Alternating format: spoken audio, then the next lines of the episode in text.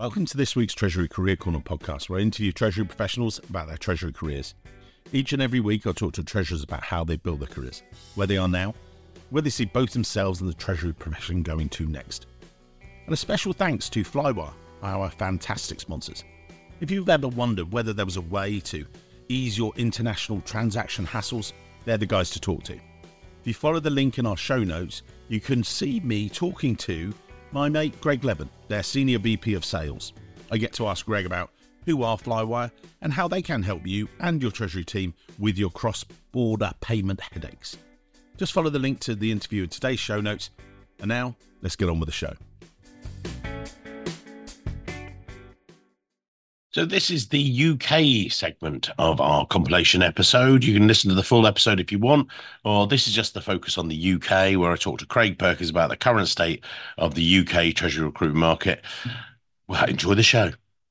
So, we're talking about the outlook for 2024. I've got the lovely Craig Perkins. We will talk to Katie later in the show. So, Craig heads up our UK division, Katie leads on Europe, and I focus more on the senior level and the US. That's where I'm spending a lot of my time. But Craig is all in on the UK. We've got some great events coming up in 2024. We've got one in April and we got one later on in the year, a couple actually, one in June and one in November. So looking forward to seeing lots of treasury professionals. But before then, Craig, can you maybe talk about what the state of the UK treasury market is? Are there shortages? Where are you seeing the, the challenges, if you like? Yeah, thanks, Mike. There's definitely been quite a substantial, noticeable ramp up, quite a good time in the market in terms of a lot of internal teams making the most of the speculation of people thinking what might be out there for me.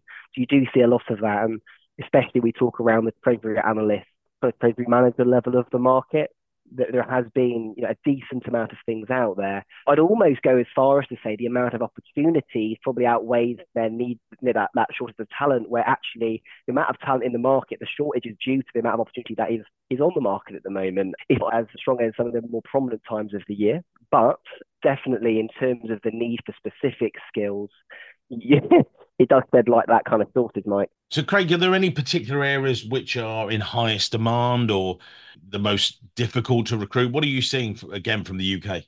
What I would say on that note is that, and uh, something that I did find going through most of Q4 of last year as well, is the, the ongoing demand for you know, qualified treasury accountants.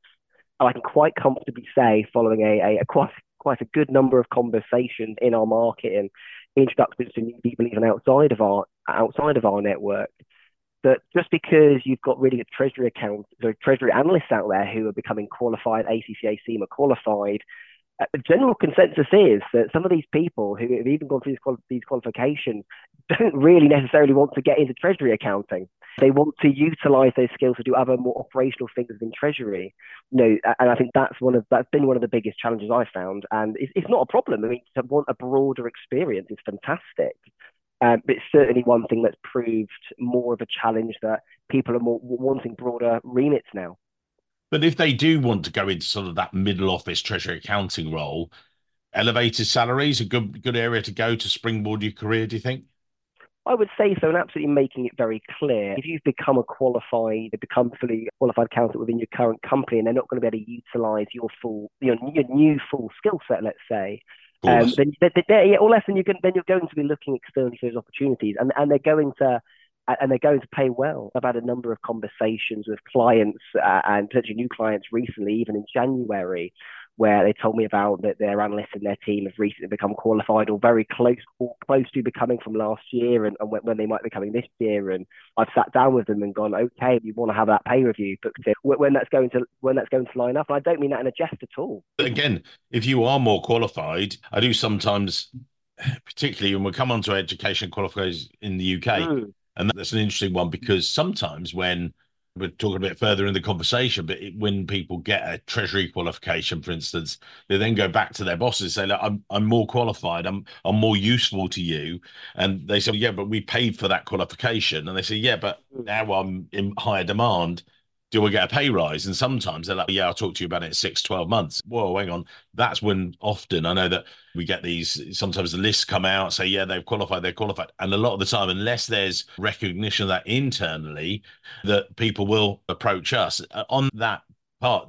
Educational qualifications in the UK, Katie and I talked about it. In Europe, it's less prevalent that they want an, an, a formal education degree level and things like that. That's one of the things they want. And then maybe looking at treasury qualifications in the US there's the CTP I know in the UK it's slightly different isn't it that the ACT with their qualifications do you find that yourself uh, that everyone's saying you must have a qualification?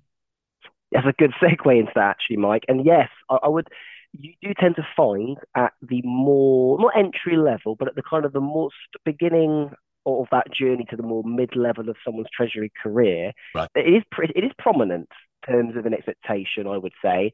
Uh, not so much in terms of needing to be a qualified accountant unless you're going down that kind of route. And like I said to you, backtracking slightly, even if you've got those accounting qualifications, I wouldn't be assuming that those people want to go into that part of it, of Treasury. They want to have a bit more you know, broadness, which is we'll, we'll, talk about that a bit later in terms of being one of the main reasons people are looking to looking to make that shift over to something else. But the ACT is definitely uh, prominent at that at a more entry level, mid level of the market. Certainly, if you're quali- if you can be through your years and your tenure qualified for experience, it's not as relevant. It, it's always going to be highlighted on a job description. It always will be. That's not going to change. But certainly, the need for it. If you've got good experience and you've got a good narrative and you can talk through that experience, you can give really great examples of projects you've been involved in. It, it's not as required. But certainly, if, if you the question will be asked and I can almost guarantee you yeah. every single time, what, why have you not done this, or have you considered this? Because also they are thinking one of the best ways we're going to retain, and this will come another thing later, Mike. We're going to retain this talent is be able to offer study support. If this person's got no interest in doing it, then it's it's an option that they can't use. yeah, exactly. And and actually flipping round the question, so that's a question to a candidate, if you like, about are you going to study, uh, have you got qualified, and things like that. The flip side, which we've seen, is about candidates asking clients about their working style practices and obviously hybrid. Now, again, covering Europe, Katie said it was early adopters. I think they were actually doing it pre pandemic and things. US went all the way through and back, and then we've come to five days a week sometimes. And that's most negative effect on shortlists, if you like. I've had a couple of clients, oh, we're five days a week in the office we're going, look, only one in 20 people wants to be in the office five days a week.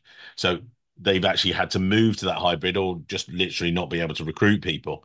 Is that similar for the UK? Different approach? What are you seeing for the UK with maybe candidates? Is it are they asking that as soon as they pick up the phone, or what's the situation? I would say, Mike, about we're about two, three years in now, aren't we, to yeah. when all these changes really took effect. Most, the vast majority of companies, the whole, and certainly Treasury departments have settled in now. They've embedded in these new ways of working, whether that be through company policies or it's at the line manager's discretion, which is still quite a common thing. But that doesn't necessarily give certainty if someone's moving into a new role. They, and people want that certainty. I would actually say in the UK, one thing I have noticed, and this has been all the way through December and, and January, speaking to lots of clients and companies in the market, in the corporate space, is that it is actually been quite industry specific. You know, we look at companies where you've got heavy amounts of workforces within like engineering or logistics where a lot of the workforce can't work remote so there's that uniformity approach and they want to have yes they want to be collaborative but they're also thinking well most of our workforce can't be remote. So actually, we're going to try and make it, you know, fair across the field. Right, and, so those, and so those companies, you know, are using that as their narrative, but they know the challenges that's going to present them because the majority of people, and, and the London average, as an example, is two to three days a week in the office. Yeah. Some companies in your, your Oxford, Cambridge areas are being even more flexible to encourage people you know, into those areas. So we're seeing that. But one of the most important things I would note around in companies, employers embracing hybrid is to understand that a lot of great, a lot of great talent out there have have adapted their lifestyle. I've had a number of conversations this week with really senior professionals in the market where, you know what, during COVID, they bought a dog or they started a family and they've got a young family. So actually, when they're doing like, you know, preschool drop offs or they're, or they, they, they, there's that adaptation and it, and those people are going to be off the market, those companies. And they do accept that. They do know that they're fishing in a smaller pool. And we, we have to be partner with them to tackle those challenges. But there's definitely going to be a lot more options to you because most people are looking for what they're at now.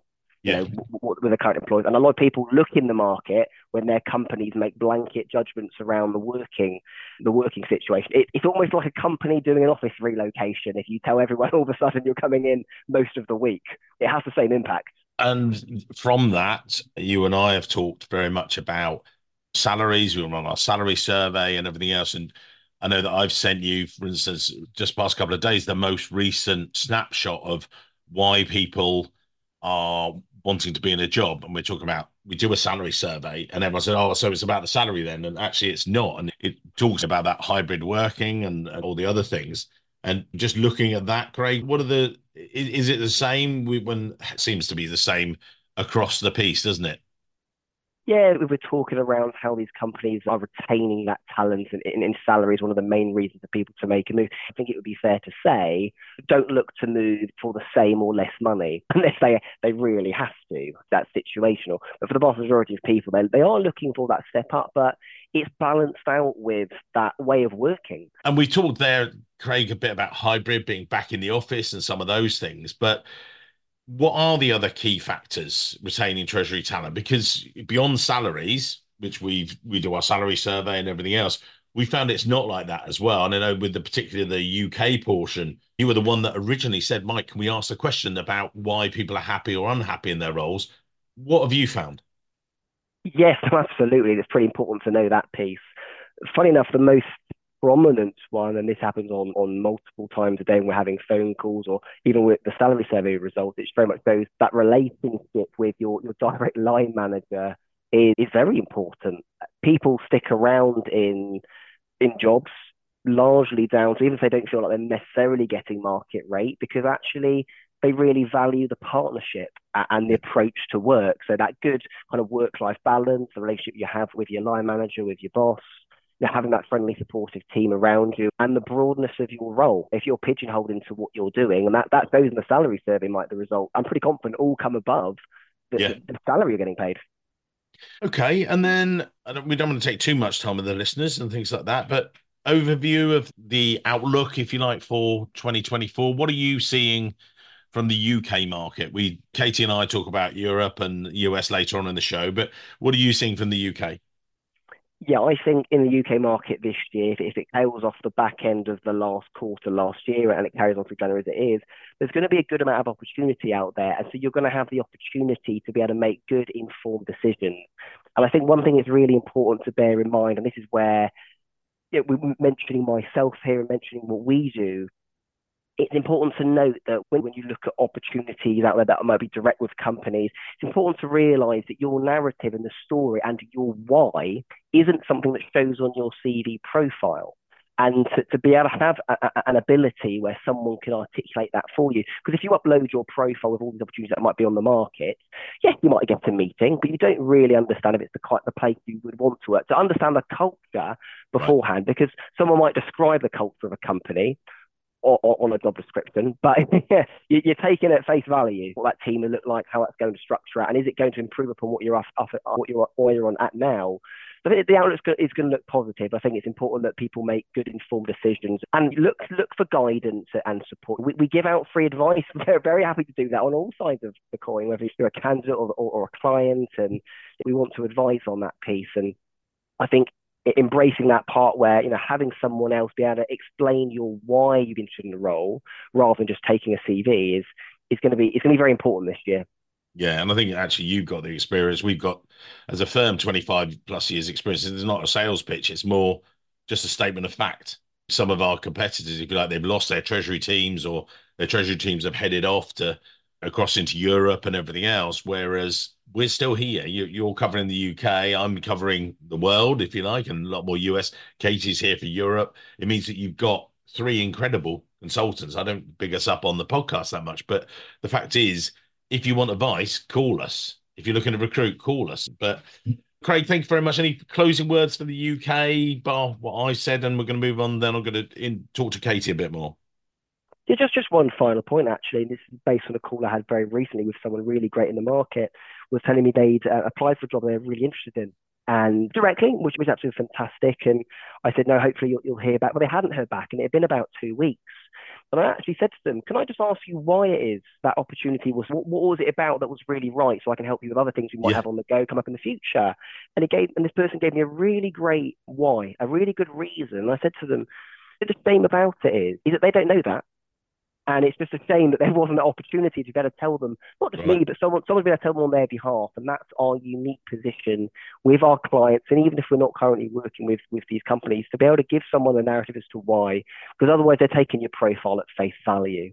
Mm. And we, we can add that value, right? We want to be a partner. We want to make sure it's the right thing. And if, if I think someone was applying for something and I've done this recently and I don't think it's the right fit for them, I'll be very honest. I'll, I'll, really, I'll tell them. Yeah, if, you, yep. if you're going into a role and you're at your weight class, I'll tell you. Great stuff. Thanks, Craig. We're going to move on to Katie. Thank you very much. Cool. Thanks, Mike. Thank you very much for listening to the podcast. I hope you enjoyed it. Wanted to catch up with you at the end of today's podcast to invite you to join us in 2024 at one of our Treasury Career Corner live events throughout the US, throughout Europe, throughout the UK. So we're going to be right the way across. And we start the world tour for Treasury Career Corner Live in New York on Wednesday the 6th and Thursday 7th of March. You don't want to miss them. You're going to be there. If you're in New York, please look it up, register. You've listened to the podcast. You can actually get to meet some of the guests live. You get to meet me live. I've kind of everything. But anyway, no, I hope you'll come and join us talking Treasury careers. Each event starts at six o'clock with registration 6.30 to 7.30, I meet with the guests. I talk to them on a live panel. It's a live version of the podcast, after all. And then we do networking drinks. So the first one, say in New York in Times Square. Then we actually move on. We've only got 65 people per night at that. So we're booking up and then we're hitting the road. We're doing Treasury Career Corner live in cities across the US, UK, and Europe. We'll be at Kyriba Live in Las Vegas. We'll be at Texpo in Houston. We're also stopping off in Dallas. And then we've got other of our own events in Chicago, London, Athens, Luxembourg, Frankfurt. What could be better? So if you keep an eye on the website, we'd love to see you there. Keep an eye out for dates and venues. We're coming to a city near you. If you want to connect with us, just reach out to me. Can't wait to see you in 2024. Treasury Career Corner Live, the World Tour.